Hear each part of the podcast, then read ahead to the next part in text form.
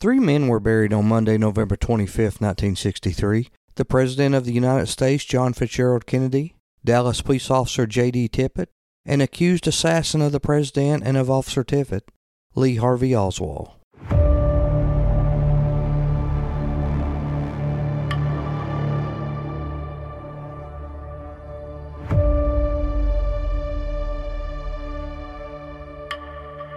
It appears as though something has happened in the motorcade route. Something, I repeat, has happened in the motorcade route.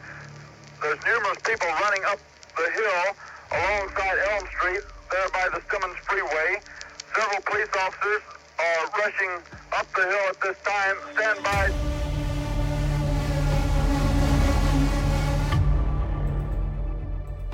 From Dallas, Texas, the flash, apparently official, President Kennedy died at 1 p.m. Central Standard Time, some 38 minutes ago.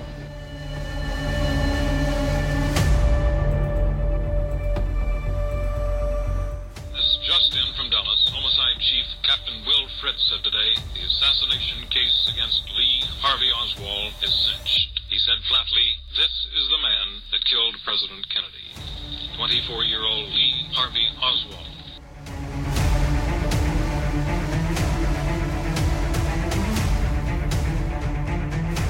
On, man. President. No, they're taking me in because of the fact that I live in Missouri. I'm just a patsy. President.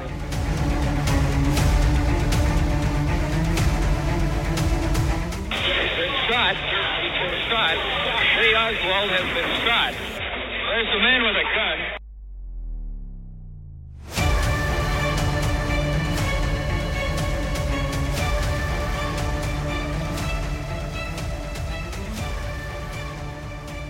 Welcome to the End of Innocence. I'm your host, John Young.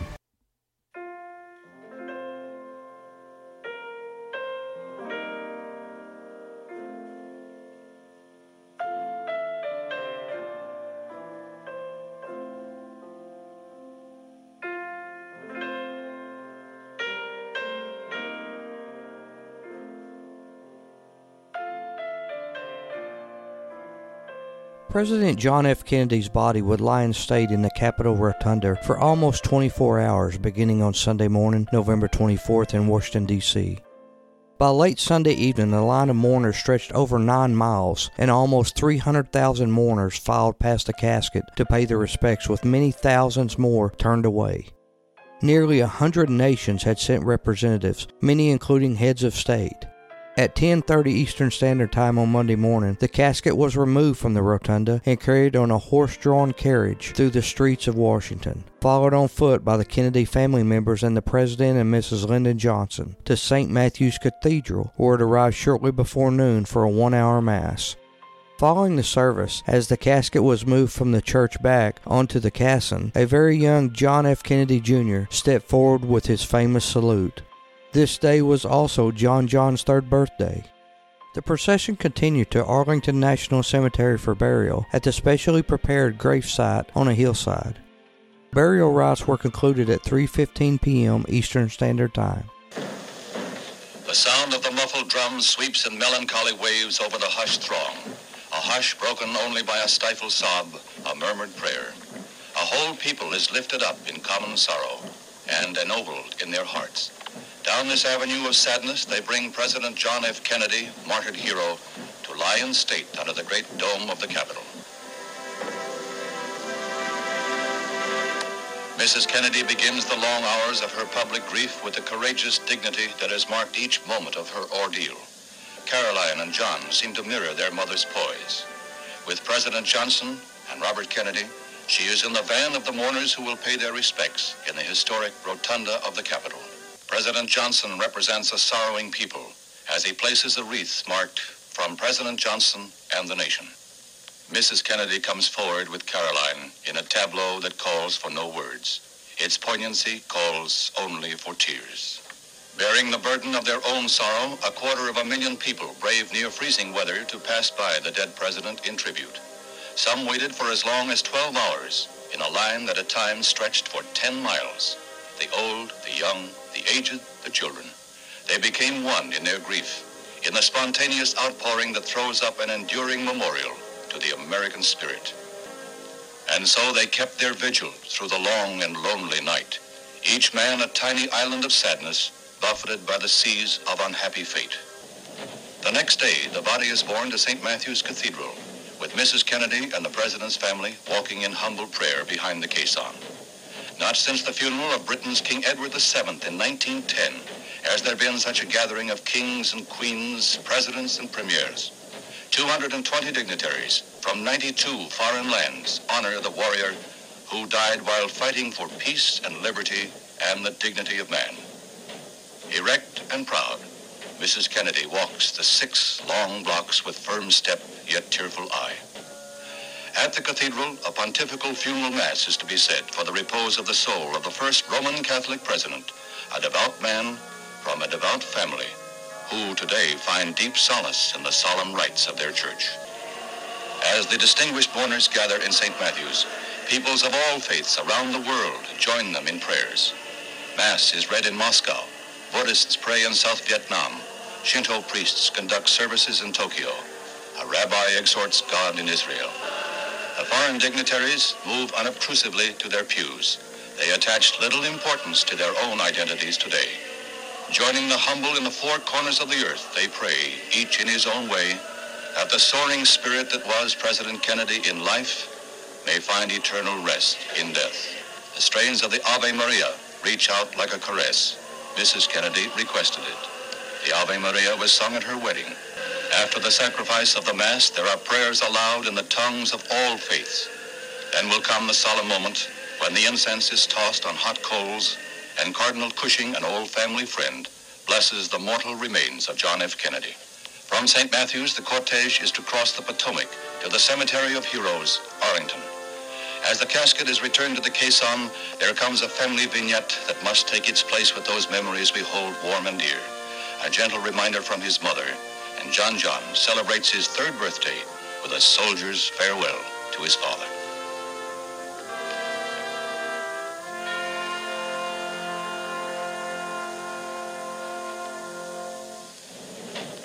No finer epitaph could be extended President Kennedy than his own words from the speech he was to deliver in Dallas the day of his assassination. We in this country, in this generation, are by destiny rather than choice, the watchman on the walls of world freedom. We ask that we may exercise our strength with wisdom and restraint, and that we may achieve for our time and for all time that ancient vision of peace on earth, goodwill toward men. That must always be our goal, and the righteousness of our cause must always underlie our strength. The world will remember those words of President Kennedy and his inaugural plea. Ask not what your country can do for you, but what you can do for your country. The Irish Honor Guard with a flourish of arms and the precious banner that was the President's shroud for three days is folded smartly for presentation to Mrs. Kennedy. An eternal flame is lighted before the grave by Mrs. Kennedy, the first such memorial to burn in Arlington Cemetery. She is followed by the President's brothers, Robert and Edward. Thus, the American people have buried their beloved leader. May his family find comfort in knowing they walked with greatness. And may the soul of John Fitzgerald Kennedy rest in peace.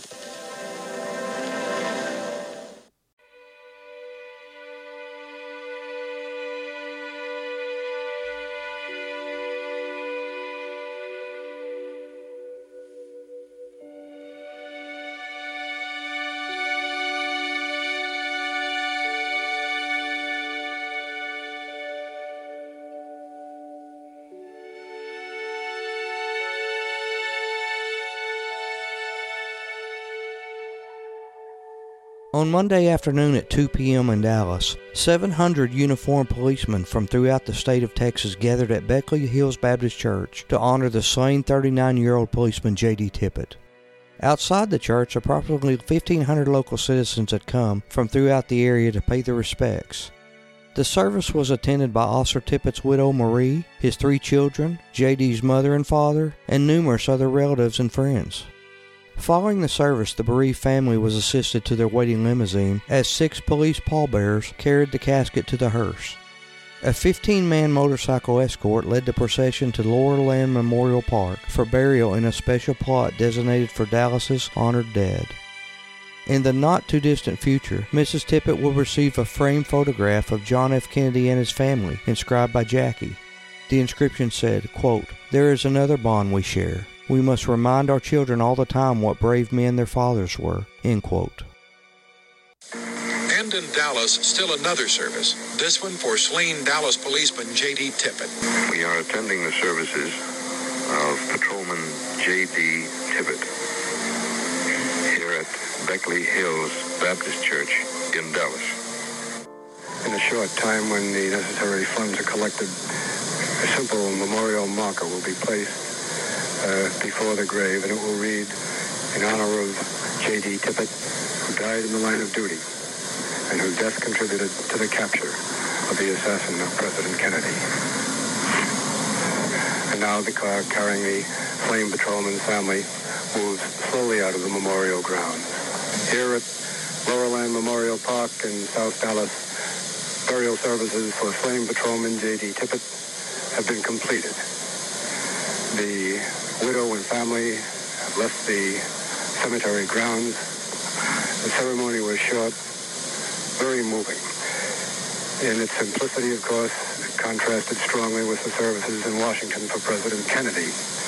But in the emotion felt here, the emotion of his fellow officers, townsmen, his family that loved him, a great feeling of reverence was, was uh, expressed.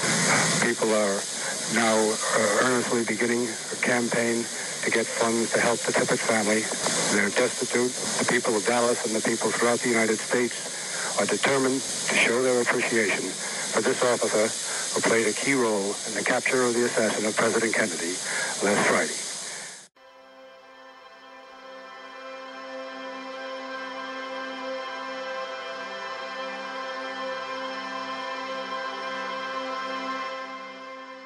After Lee Oswald was pronounced dead and his autopsy was over, Secret Service agents ordered Oswald's body brought from Parkland Memorial Hospital to the Miller Funeral Home in the dark of night. Eight policemen with at least two police dogs guarded the home. The director of the Miller Funeral Home was a man named Paul Groody. He told the gravediggers that the piles of dirt they were moving were in service of a deceased man named William Bobo. Bobo, an old cowboy in the Fort Worth area, occupied one of the tables inside the funeral parlor. Old age and sun drenched living caught up to him at the age of 75. That's right, Paul Groody told them that hole is for Bobo. When Groody called and arranged for flowers, he told the florist to put, quote, Bobo on the tag. When Groody picked out a brown suit for the service, the reporters were milling around the funeral home, asking him who it was for. Groody told them it was for Mr. Bobo. Groody was lying. The suit wasn't for Bobo. Neither were the flowers, nor the grave, nor the eight policemen and the two guard dogs stationed at the property, some of whom were with Groody when he visited Parkland Memorial Hospital on November 24th to claim the most infamous corpse in the country. All of these arrangements were in the service of burying Lee Harvey Oswald, the man accused of assassinating President John F. Kennedy on November 22, 1963, who was himself murdered on November 24th and would be laid to rest on November 25th. It would be a most unusual send off. Never had a dead body been such a source of consternation and concern among the Secret Service, the FBI, and local officials. Oswald had obviously been a target while he was still breathing. Dead, the authorities were concerned that he might attract people looking to desecrate his corpse. Quietly, the Secret Service phoned Groody, who operated a funeral home in Fort Worth. He collected Oswald's body in the middle of the night on November 24th and made plans for a service the following day when Oswald's mother, widow, brother, and two children would be able to attend. But there were some problems. Problem one was the issue of finding someone to lead the service. No one, not even clergy members, could seem to put aside their anger long enough to say even a few parting words about a man who sent the country into mourning.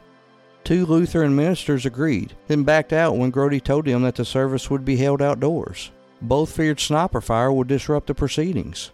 Around 4 p.m. on Monday, Lee Harvey Oswald's wife Marina and two small children, mother Marguerite and brother Robert arrived at Rose Hill Cemetery in Fort Worth. Government agents and local police had positioned guards every few yards along the fence surrounding the cemetery. But funeral director Paul Groody encountered another issue.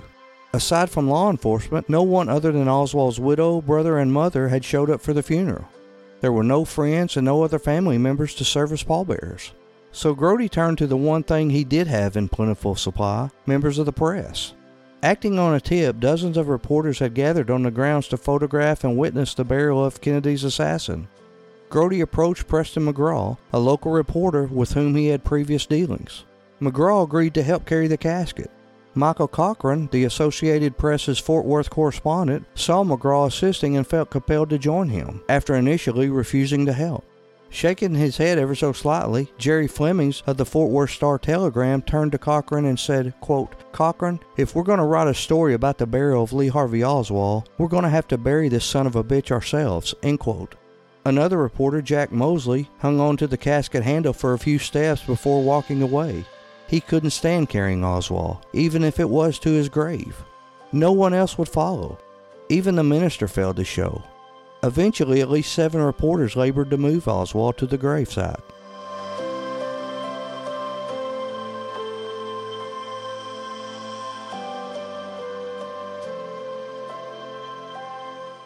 In November of 1963, Reverend Louis Saunders was executive director for the 20 Church Fort Worth Council of Churches and watching events unfold on TV like everyone else.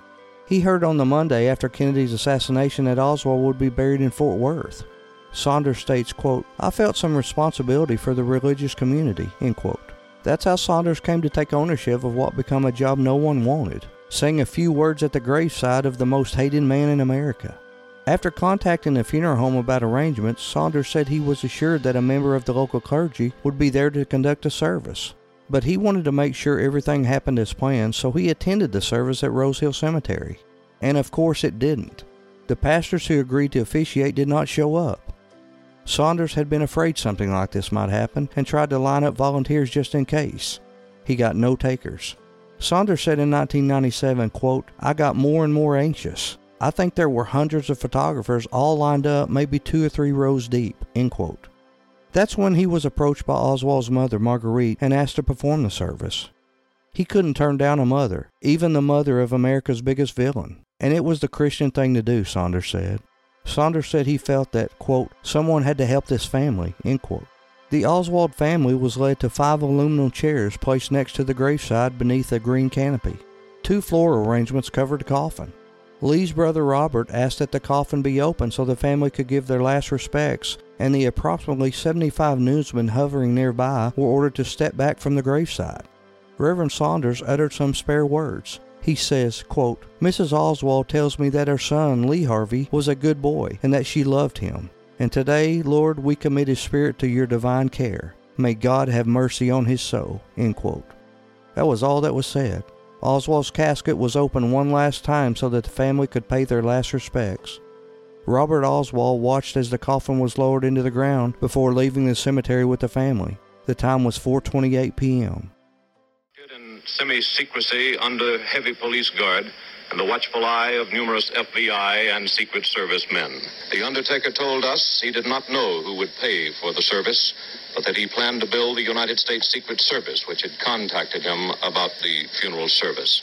This was the dreary funeral of Lee Harvey Oswald, alleged murderer of President Kennedy. There were only two floral arrangements visible at the services one of red coronations and the other of white coronations. Burial was in an otherwise empty plot in Rose Hill Cemetery outside Fort Worth, a plot that we were told was bought long ago by Oswald's mother. There have been some protests against his burial in this cemetery.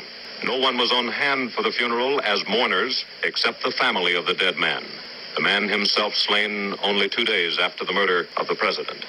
The pathetic group of mourners included Oswald's mother, Marguerite, his wife, Marina, his brother, Robert, and Oswald's two children, one of them a babe in arms. Undertaker Paul Groody told us the Secret Service had called him up and asked him to pick up the body in Dallas and give it an inexpensive funeral. He would not reveal the cost. The services were conducted by the Reverend Louis Saunders of Fort Worth. At the service, he said, We are not here to judge. The six pallbearers are newsmen. There were not enough relatives or friends on hand to serve as pallbearers. When we removed the casket from the little chapel. There wasn't any way that the help and I could handle it since there were only two of us.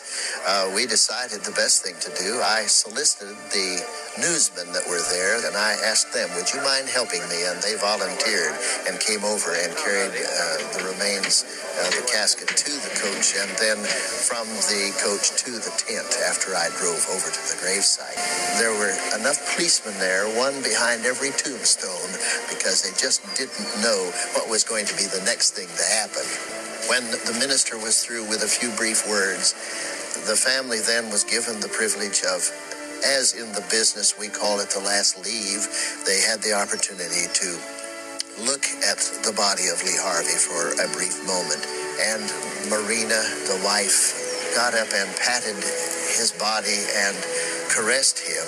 Then she reached down and took ring off of her finger, and actually it was two rings, and tried to place it on Lee Harvey's fingers because this was the ring that was their wedding band, and uh, I helped her because she was shaking and very nervous. Marina took a handful of dirt and made the sign of a cross on that grave. And then the family departed and uh, went back to protective custody. Bitterly protesting her son's innocence to the last, a forlorn Marguerite Oswald believed Lee had been grossly misrepresented to the world. Lee Harvey Oswald, my son, even after his death, has done more for his country than any other living human being.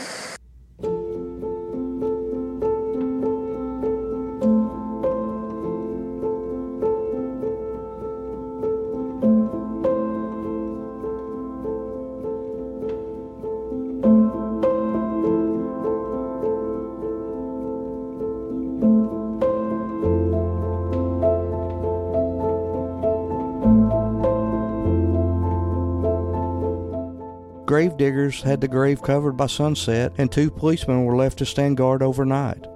A small number from a group of onlookers who had watched the entire 20 minute proceeding from behind the fence line slipped over to collect souvenir clouds of dirt from the assassin's grave. The long, emotionally burdened day had come to an end. Lee Harvey Oswald was under six feet of dirt in a cheap wooden coffin, but he wouldn't remain there.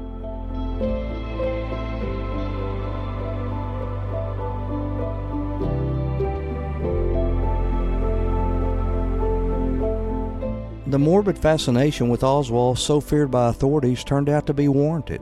On the four year anniversary of John F. Kennedy's death, the gravestone of his presumed assassin, Lee Harvey Oswald, was stolen from Rose Hill Cemetery in Fort Worth. Oswald, of course, had been killed two days later after the president, and he was buried beneath an ornate marker that read Lee Harvey Oswald, October 18, 1939 to November 24, 1963, along with a cross and a floral border. After the stone was recovered, Oswald's mother replaced it with a simple marker that simply read Oswald. After it was recovered by police, Oswald's mother kept the original stone in her house for safekeeping. When Marguerite died in 1981, she was buried in the plot next to her son. That same year, Oswald's body was exhumed in order to satisfy conspiracy theorists regarding whether he really occupied the grave or whether a body double had been used instead. After the curious parties were satisfied, Oswald was buried once more. Because his casket had been damaged by water, the Miller Funeral Home, now known as the Baumgardner Funeral Home, told Oswald's brother Robert that they would be putting him in a new coffin. Robert agreed, assuming the old one would be destroyed. It wasn't. Unbeknownst to Robert, the funeral home put the casket up for auction in 2010.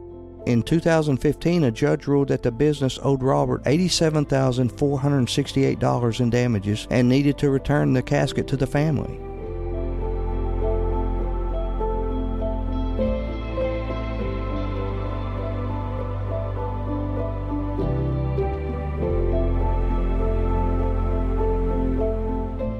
So you may wonder what happened to the original Oswald headstone that was stolen but then recovered by the police. Oswald's mother, Marguerite, kept it in her home until she died. When the home was sold to the Card family in the 1980s, the Oswalds made no attempt to claim it. The marker, which was discovered by an electrician working under the home, was passed around by the Card's family, eventually landing in the hands of a distant relative who in 2011 sold it for $45,000 to the owner of a museum in Illinois. In litigation, David Card argued that the relative did not have the right to sell the marker. The case was settled out of court on July 19, 2015, a week before trial was to have begun, returning the gravestone to the Card family and bringing it back to Texas. Card says he hopes to have the marker displayed in the sixth floor museum located in Dallas's old Texas School Book Depository building. If not the sixth floor museum, Card said he hopes to give it to another worthy exhibit, maybe the Smithsonian Institute. Card states, quote, I don't want it and I don't want to profit from it, end quote. He adds, though he would like to recoup his legal expenses. Card said he has no plans to place the piece of history inside the nightclub he owns in downtown Dallas, which is called Poor David's Pub. Asked where he is keeping the stone for the time being, Card said, quote, It's in an undisclosed location guarded by the hounds from hell, end quote.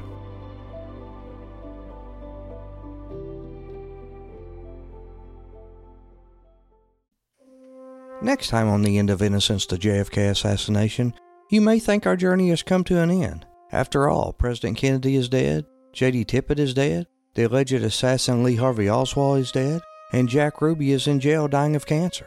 But the truth is, we're just getting started. After taking a week off for a much needed vacation with my family, we will dive back into the rabbit hole we call the JFK assassination in early August. In future podcasts, we're going to cover the medical evidence, which includes the strange autopsy of President Kennedy at Bethesda Naval Hospital in Bethesda, Maryland. We will break down the most famous and important home movie in American history, the Zapruder film. We will also look at all the investigations into the murder of JFK, including the Big Three the Warren Commission investigation, the Jim Garrison investigation and trial, which would be the basis for the movie JFK, and the final investigation, the 1978 House Select Committee on Assassinations. Also, what was Lee Harvey Oswald doing in New Orleans in the summer of 1963, just months before the assassination? And who was Clay Shaw, David Ferrie, and Guy Banister, and how were they tied to Oswald? We will also look at the assassination attempt on General Edwin Walker and how it ties into the assassination of JFK. What part did the mob play in the Kennedy assassination? What role did Cuba play in this story? We will also hear some very interesting stories about all the strange deaths of witnesses over the years that mysteriously died or were killed, including the fascinating tale of Dorothy Kilgallen, who claimed she was going to blow the lid off the entire case before she was found dead, just a couple days after making that statement.